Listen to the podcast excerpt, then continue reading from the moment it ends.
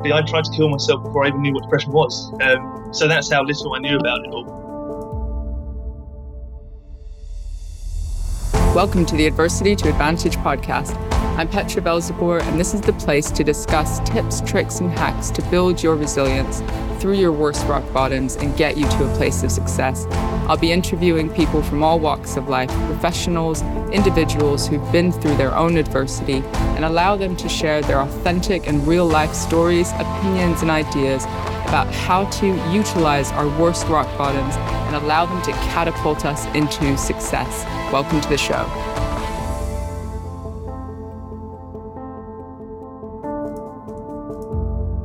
Welcome, everyone, to the Adversity to Advantage podcast. I'm, I'm really thrilled because me and Simon have been trying to arrange this for a little while. We both have very busy lives, but I've got Simon J with us. Uh, he's the commercial director of the Thrive Therapeutic uh, app. It's some software, which is really exciting. And we've had some business dealing, shall we say, and learning about how do we monitor mental health at work. Uh, welcome to the show, Simon. Hello. Thank you. Nice Thank- to see you. yeah, nice to see you again. Uh, we're both in a situation where I'm losing my voice, and Simon has a baby that's waking up like all the time. So our, our pre talk was like, how are we looking after our own mental health, right? In order to just deal with life. So hopefully we'll have an interesting debate today that's going to be current, right? Oh my goodness, my voice. Um, so Simon, tell us a little bit about what you do. Tell us about what you're passionate about at the moment. What kind of lights your fire? So I'm not a clinician myself. Um, I'm not clinically trained, but I have personal experience of depression. Um, so I have a big interest of working with um, companies, other people who've had experience of it, um, and trying to help. Basically, I think I've said before in another life, I think I would have trained to have been a psychologist. Um, so I'm trying to do my bit for the world now um, without having that clinical training. So yeah, I work with some great guys who are psychiatrists and psychologists who have been really helpful in helping me um, over the years, but also with, with, the sort of training on mental health and being able to deliver talks and seminars and things like that to other people. Yeah, um, totally. So I get enjoyment out of that, which is and you're, so, and you're so good at it. And I, I should say, me and Simon met uh, at a business meeting that was about the, uh, my company, his company, and a third party. Uh, and the thing that drew me to Simon, like immediately, was uh, his honesty around his own story. And I think I said some stuff about my life, and we were like, we must have coffee uh, and just get real, right? Let's scrap the meeting. Let's just get real together. Um, so I love that about you. So thank you so much for coming on to tell us a little bit about your story. Um, so, so I know you suffered from some depression. Give us a little bit of context, uh, just to how was it growing up for you? Like, was mental health something that was talked about? What was like? Did your parents or the education system like set you up for the real world? No. So I, I very quickly and briefly, I tried to kill myself before I even knew what depression was. Um, so that's how little I knew about it all. But um, yeah, I, I had a, a, a, really good childhood, to be honest. I can't complain. Um, I had parents who were together, had a very loving background, um, went through school, which was fine um, until the age of, you know, teens hit and bullying started and whatnot, as it does with most people. Mm. Uh, but yeah, it's sort of, I remember being about sort of 15, 16, a few things happened in my life. Um, I was in a in a good place at the time, and everything sort of came down around me, and it was it was quite difficult to deal with. Um, and I remember just isolating myself a bit, and it took a couple of years, and I got to university, and it got worse and worse and worse throughout that time. I didn't know what, what was going on. Started to drink a bit at university. I say a bit every night of the week. Yeah. Um, um, and yeah, I just it got to that stage at university where I just I was convinced in my own head that everyone else's life around me around me would be so much better off if I wasn't here. I'd be you know it'd be such a weight of everyone's shoulders if I wasn't that burden in everyone's life anymore. Um, and I really convinced myself of it. I remember writing on bits of paper, you know, the pros and cons of me not being on this world anymore. Wow. And there was many sort of so many more pros than, than cons that I just I was in quite a happy place, thinking that if I killed myself, everyone would be a lot happier. Um, and I felt good about that. So I tried. It didn't work. I was even more of a failure because. Oh, wow. Uh, and it took for me to yeah sort of drop out of uni after my first year. Um, my dad was the one who sort of took to one side and grabbed me and, and took me out. Um, and within six months to a year, I, I felt a heck of a lot better um, and started work. And I haven't really ever looked back since, to be honest. so talk us through that de- depressed bit. So I'm, I'm, I mean, you're you're talking with a smile on your face as you talk about the pros and cons, right? Of of literally leaving this planet and and feeling that other people would be better off without you. And I'm curious just about the headspace you were in. So, like with hindsight, can you identify that as just a depressive episode? Did you just not know how to talk about it or ask for help? Like, what was going on in that lead up? So, yeah, this is it. Because I'm not clinically trained, I have trouble sort of hitting the nail on the head with the right sort of words. But yeah, I can certainly give you my personal view, which yeah. is I, I, I did. I felt really isolated, and I felt like I didn't know what I wanted to do with my life. Um, and I, I was a, a big sort of demand on other people. Um, so a bit lost. Yeah, very very lost. Mm. Um, I my my dad had a successful career, my mum had a successful career, um, and I didn't know what I wanted to do, and I was sort of. I say sort of worrying. I was worrying a lot about what I was going to do with my life. Um, so there's a lot of pressure, or people asking, like, "What are you going to make of yourself?" Well, this was it. To be honest, there wasn't really any. The pressure's always been put on me by me. I never sure. had any pressure from anyone else, but it's always the pressure that I had to make other people proud of me. Um, and I didn't know what I was going to do that could make people proud of me. Um, I think that's what sort of drove the, the pressure and um, yeah, feeling so lost all the time because I just I wasn't clinically trained. Um, I did have a rough time through school. I, I, had to go to, to four schools in the end because of bullying that, that was, I was involved in. Um, I wasn't the bully; I was the bully. Sure, sure, sure, sure. so it was quite rough, and I, I, didn't probably do do as well at school as I probably could have done. I didn't do badly, but I, I probably could have done better. Um, and because of that, I just, yeah, I didn't know what I was going to do. And I guess that's why all the feelings sort of built up over time. And did you have any like um, social networks or or mentors or I don't know? There, I, there, there's obviously the the discussion just around being a man and masculinity and what is it okay to ask for help and like was there anyone in your life that you felt you could go to with this kind of stuff? Do you know what? This is another sort of sad thing when I look back. There, there was there was a lot of people that I was actually close to at the time. Um, sure. I've, I've always been very close with my mum. Um, I have close friends. I've got a great network of close friends. Um, but I think that because depression wasn't talked about, you know, 15 years ago, I, I or certainly not as much as it is now. Um, you know, I, I, didn't feel comfortable in talking about it. I, I didn't know how or why I felt the way I felt. Um, I thought it was a real one-off, and I was so different to everyone else, and I felt like this that you know I can't tell people. And actually, I was very good at putting a brave face on. of um, course, of course, good. yeah. yeah no one had to know. And yeah, I could deal with it, and um, well, I couldn't deal with it, obviously, but I felt I could. Yeah, well, so, you felt like you probably had to, and uh, I, I just think it's fascinating the thought process that goes on that we're the only ones dealing with it. I remember when I had a baby and a toddler, and I completely isolated myself from the outside world because I felt like such a failure for not accepting or enjoying motherhood uh, and and just not having an education and just feeling worthless, like all that stuff. And even though you might have friends and be like, "Hey, how was your day?" You're not going, "Hey, last night I felt so worthless that I was thinking about driving my car into a brick wall." Like that's yeah. a bit like, "Whoa," you know. Um, and you do genuinely think that you're the only one who's feeling like that. Like no, you compare what's the saying? You compare your insides to other people's outsides, right? Um, yeah. And so there, and and I think that's the biggest problem of all is that we think that we're struggling on our own, and then as soon as we begin having these conversations, we realize like, oh, one in four, or like lots of people yeah. get the the depression thing. Um, so you obviously attempted and. I mean, that's just you. You got straight to the brink, and um, and then you you you come to, or like talk us through that the the immediate bit afterwards. Yeah. Um. So I I I won't go into detail of sure. how, but I don't like to give tips away. I think um, that's fine. I I mean, my tips are rubbish anyway. But afterwards, it was a, a, real sense of shame and, and you know why have I done this? Um, and I I I'm being very upset for a good few days afterwards. Um, a sort of emotional turmoil in my head of why hasn't this happened? And then actually, perhaps this is the best thing that's ever happened to me that it didn't happen. Mm and sort of balancing that was difficult for a few days. And I, again, I, I, remember withdrawing myself a lot for a few days. I didn't really leave my room at all for about three days afterwards, um, just because I was trying to balance all of that in my head, I guess. Um, but yeah, the immediate afterthought was, thank goodness that didn't happen. Um, wow. it was almost a, almost within a week, it was a, a real wake up call to think, this is that was rock bottom, and I'm I'm so glad nothing happened, and I can rebuild from here. There's there's nothing you know it can't get worse. I can now rebuild, um, and that was a big sort of motivation then to to get home and start press the reset button basically, um, and just start over again.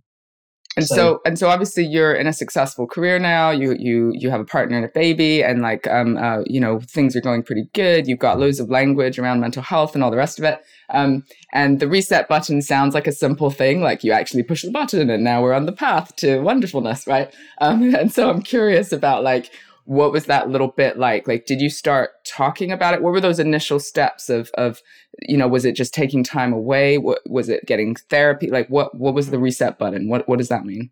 So i um i had a bit of a, a sort of bad experience with the nhs as well to be honest. So i, I didn't really get any formal therapy or, or support in that sense. I, I, went to my gp um, and i got a referral to the nhs um, and i sat down with my cbt therapist at the time and uh, said how I felt and all the problems around it and why I felt the way I felt. And the CBT therapist said to me, "Your problems sound real, so we're, we're not going to be able to help. I'm afraid." What um, the hell does that mean? I know it's very strange. And that was a bit of a a bit of a case of it, could have gone one way or the other that moment for me. But from that moment, I guess I thought to myself, well, do you know what? I'm going to help myself then. Um, if, if no they're real, then I can tackle it. Then yeah, I'm going to help myself. Um, and that was a bit of a kick up the, the backside, to be honest, to really try and help myself and not rely on other people. Um, and yeah, support myself. So that's what I did, I guess. Um, what did you do? So I did. I, I, started playing football again. That was a big thing for me. Oh, um, nice. Um, and and belong community, right? Yeah, absolutely. So when we were all young, all of our, our, friends had a football team when we were kids, and we used to play together. Um, and then at the age of 18, what happens is that that stops in sort of youth sense, and you become adults, and then you have to play in adults teams and all the rest of it. But all of us started that team again when we were adults. So it was the same group of players that all played together for since we were, you know, kids.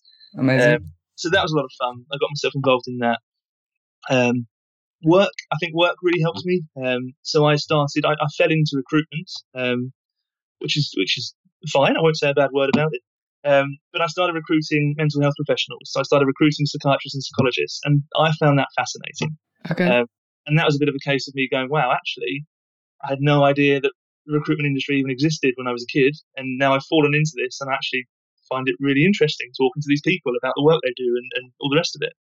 And I got to visit hospitals and visit care homes, and, and I, I really enjoyed that. Um, so I think that that was the biggest thing for me. I think was learning about mental health helped me help myself, if that made sense. Um, and I think that was the biggest thing for me, and that's why I love this this industry so much. Um, so yeah.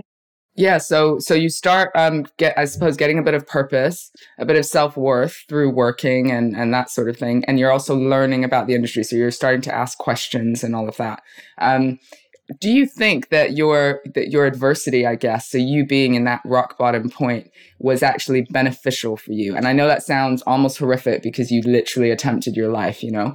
Um, but but i'm always curious about are those the moments that make us or um, could we actually have done the great things that, that you're doing or the good the things that i'm doing had we just stayed in a like oh i'm a bit down. Oh i'm okay you know? What do you think I think, yeah, that's that's it. For me, it was having that moment of it can't get any worse that allowed me to think it can only go up from here. Um, you know, I moved back with mum and dad. I didn't have a job. I wasn't earning money, and it it couldn't have got any worse. Than I mean, sure. it could. Of course, it could have gone. I well, guess. Yeah, but it, it felt like a total rock bottom for you. Yeah, that's it. Um, you know, everyone was in in work and earning money, or at university and doing well, and I had nothing. I was uh, starting again, basically with GCSEs, and, and that's it. Um, so yeah, that that was the moment that sort of that was my big adversity, and that was the bit that that gave me that kick to think I can do this now, um, and I can make something of myself, even if it takes a long time and all the rest of it. I need to find something that I'm passionate about.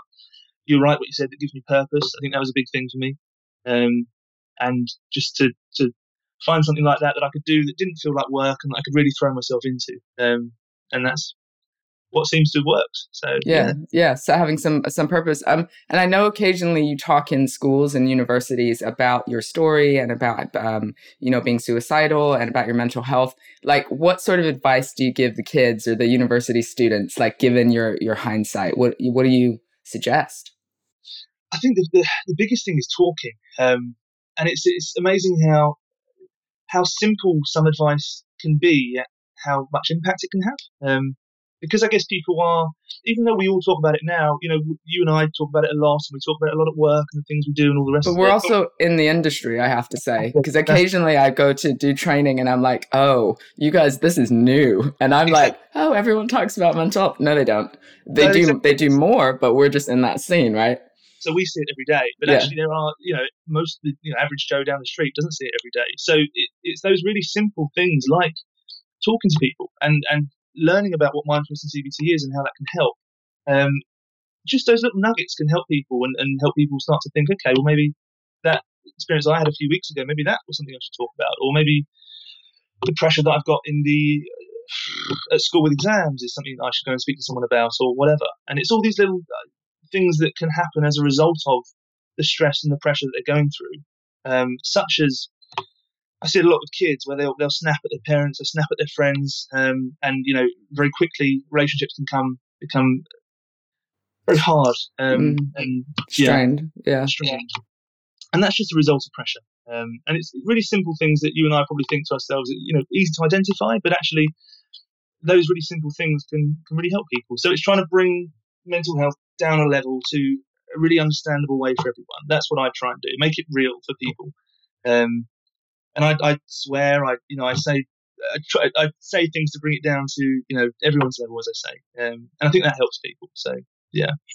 Yeah. So, um, talking, rec- so I'm, I'm hearing about self awareness. So, recognize what's going on in your body. I definitely know if I start snapping at my kids or um, just being a bit of a bitch, you know, I'm like, whoa, what's happening? I need to look after myself a little bit. Or where's the pressure? Or who do I need to talk to? Or how do I take a step back? But that's like over a decade of trying to learn that self awareness through messing up and then coming back and then messing up and all that. Um, obviously, you tell you, sorry, go ahead. I was going to say, I think young people as well. The biggest thing with young people, and me when I was young, that I can identify with is you identify speaking about mental health as a weakness. Um, the big thing I've always had a problem with is the, the phrase is man up, um, and also big boys don't cry. You know, we tell kids that from yeah, a really yeah. young age, um, young. and actually they're the sorts of things that can be deep rooted and, and make people think that they are weak if they cry, and and that's the sort of thing that I I, I struggle with. So yeah, speaking about that to, to, young people in particular, about how actually it takes a huge amount of strength and bravery to actually speak about how you feel, because um, not many other people do it, and that obviously shows that it takes courage to speak about that sort of thing. Well, and, yeah.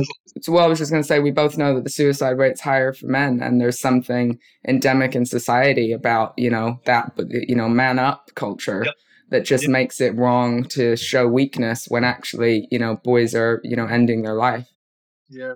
I think there's a lot of male pride in general that, that men won't talk about, which is the general pressure to want to provide. You know, it's a it's a natural instinct that's been around since we were, you know, monkeys. It's it's it's been through evolution. It's it's a natural male pride to want to provide, and if we can't do that, it, we do put pressure on ourselves. Um, and I think there's there's that as well that's deep rooted um, that, that men I think struggle with. So the um, idea that you guys have to play a particular role, and if you don't play that role, you're less of a man, or you're not worth something, or that sort of stuff. That's that's a common theme that I hear with the sort of. Um, I do a lot of talks with companies as well, with, with banks and financial institutes, and, and that's a, a common theme that comes up from a lot of men that come and speak to me afterwards. Yeah, um, they feel that they struggle with balancing everything in their life and keeping their family happy and their kids happy, and, and then finding time for themselves as well, and that's a common thing. I think that's um, that's aside from the youth stuff, but that's something that, that yeah crops up quite a lot in, in the work I do. Yeah, well, uh, and then it um, goes down the next generation, right? Without even realizing it. So those men are giving those messages to their boys just because they had them, and it to like the cycle continues. Yeah, that's right. Goodness. Um, and so, would you still s- identify with the term depression? Would you say you still have depression? What are the things that you do now to to look after yourself? So I am. Um, I'm a, a and this is why I, I, don't say that I'm, you know, I'm an expert in this area because I, am not clinically trained at all. But my belief is that people don't, you're never sort of cured from depression, but you learn how to live with it and manage it and all the rest of it. And actually, it doesn't need to affect your life. But once you've had those feelings, you know what it feels like and how you can probably get those feelings back again. So you have to learn how to manage it. Um, well, that's how I see it anyway. That's personally how you know how it affects me. Um, so I'd, I'd, I'd say that I I mean, my, my, my dad passed away almost a year ago to the day now. Um, I, I obviously felt a bit down for a few days after that, or I say a few days, quite a while, obviously. Yeah, which is natural. Exactly, that's it. And I, I can't say that I was, you know, clinically depressed in that time because it's very natural for someone to have a bereavement in the family for someone that you're close to and to feel down for it. That's that's totally natural. Um, but I wouldn't say I've had a, de- a, depressive episode for for a long time now. Um, and it's purely because of managing it and, and being aware of the signs and making sure I keep up with the exercise and social networks and not Facebook, but social, you know, the, my network of social connection, friends. people. Yeah. That's it. Um, and by doing those things, I, I now I, I'm very happy in day to day life. Um, and I, you have to work at it. I think everyone has to work at it. Um, but it shouldn't be a chore. It's not. It's not hard work. It's not. You know, something that I don't look forward to. It's it's it's fun things, but it's just making sure that I do the exercise and, and stay connected with people. Um, Those are two really important ones. I just yeah. want to stress those. Whatever it looks like for individuals, it's going, uh, we've got to move our body because that helps our mind and we've got to get real with people. So when we mm. say socializing, yes, it's about banter and hanging out, but it's also about having the core people that you can just be real with if you need to be. 100%. And actually, I, I one thing I have learned over time as well is that I'd much rather have, you know, four or five friends that I'm really close to that I can share everything with than 20 friends that I, you know, we all have banter and go to the pub and things like that, but I don't really talk to any of them. Um, that's been really important for me to, like you say, to have those really close knit people that I can speak to and, and, take to one side, and they can speak to me as well. And, and we've got that really open sort of communication, um, I guess, where we do all help each other, and there's that genuine sort of sincerity there. So yeah, yeah. What are your um, warning signs uh, for yourself? Because you, so you said you manage depression and you you have to live with it, but there's things that you can do. So we know that there's exercise, and I know that you have a young baby, and so you get less sleep, and your work is pretty full on, and like life is pretty full on. All good yeah. things, but really full on. So what are your warning signs um, that that you have to go hold on a minute like oh i need to reassess or my exercise is down or like how do you know?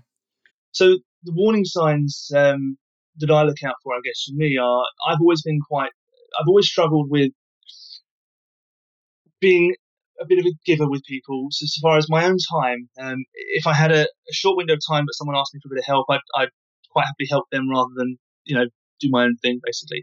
That's always been a bit of a problem of mine um, because I would run myself into the ground and not give myself any time. But I thought that was the best thing because it's making everyone else happy. Um, so it's been a, hard thing for me to learn to be a bit more selfish um, and actually think to myself, you know, I, I, need an hour or two every day where I just chill out um, and read a book or spend time with the family or, or whatever. Um, and that's been the biggest thing for me is, is forcing myself to have that time that's just to myself.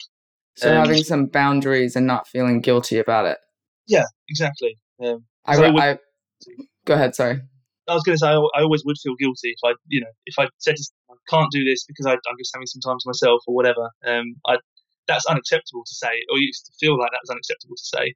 Um, One of the best coaching questions I learned and which helped me get divorced was if guilt didn't exist, what would you be doing? Um, yeah. and I and I'll ask myself that from time to time. But um, I you know that I'm a little bit ill and losing my voice a little bit, and I'm so I'm really recognizing what you're saying, and yeah, just giving like I love. It's like two sides of the same coin, right? Really giving to people makes us really good in the work that we do, and we're really able to connect and look after people. Like it's this beautiful skill, right? Uh, this beautiful ability to connect and be there for other people. And if there isn't the boundary, it can kind of flip and be the dark side because it can pull us down, right? And completely empty us of all resources. I love how I learn something myself every podcast. I needed to be reminded of this. Ha, thank you. um, so there's there's something in that boundary, but it's so hard, isn't it? To just say, like if someone just says, oh i'm i'm moving house. Can I, can we use your car? Or or um, do you mind if i just stay on your sofa? I've got this. Or like things like that. And i actually really need to guard my my brain and my space in order to be able to function at the level i do like do big speaking gigs and like you know?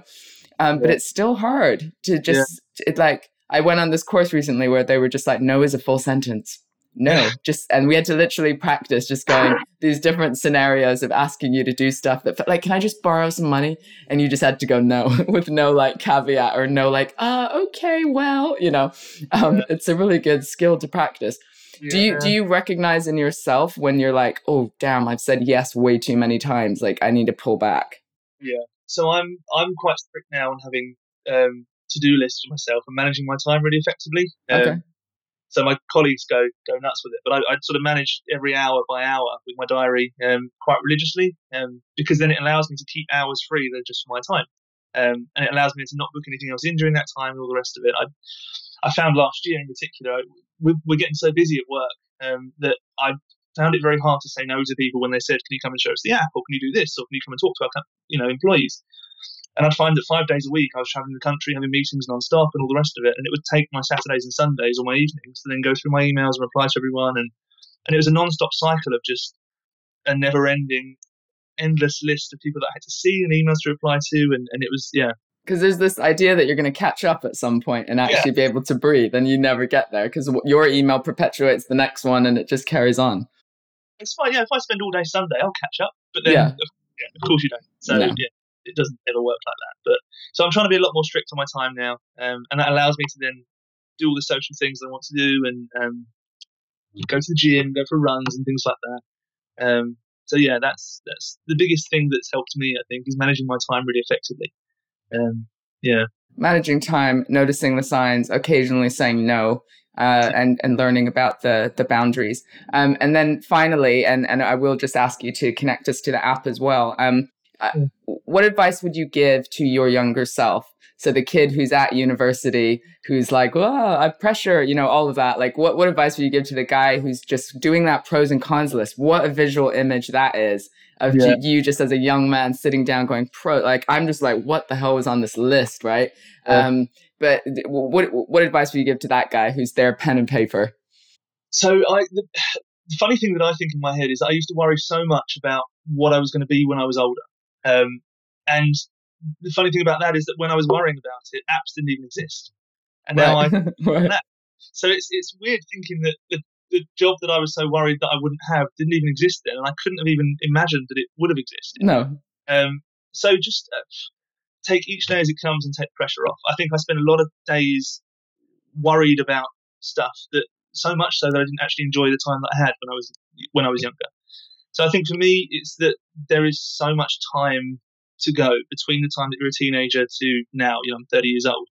Um, that's so much time. It doesn't feel like it when you're young, but there's so much time in that period that you can do whatever you want to and actually take time out to to travel and to do things that you love doing, not that you think you should do because your parents tell you you should get a job and work in an office. You know, go and do what you love doing and, and make a career out of that. Um, that's that's the advice that I'd give someone else. I so, love that so much. I love that so much. Uh, if people want to connect with you or get you involved in a in a talk or list, hear more about the Thrive app, what where can they find you? So uh, our website is www.thrive.uk.com. Um, I'm on LinkedIn. Uh, my name's Simon J. And yeah, feel free to, to get in touch if anyone would like more information. Love it. We'll add all that into the show notes. Simon, thank you so much for your time and your vulnerability. I knew this talk would be good. I'm glad I like d- didn't cancel because I was sick. I was like, we need to get Simon. Uh, appreciate it so much. Thank you. Thank you, Petra. I really, really appreciate it myself as well. So thank you.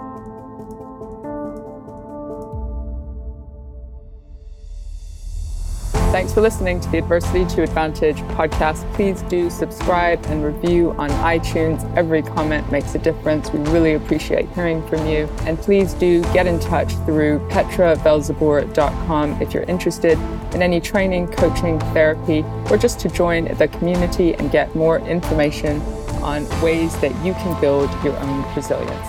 Until next time.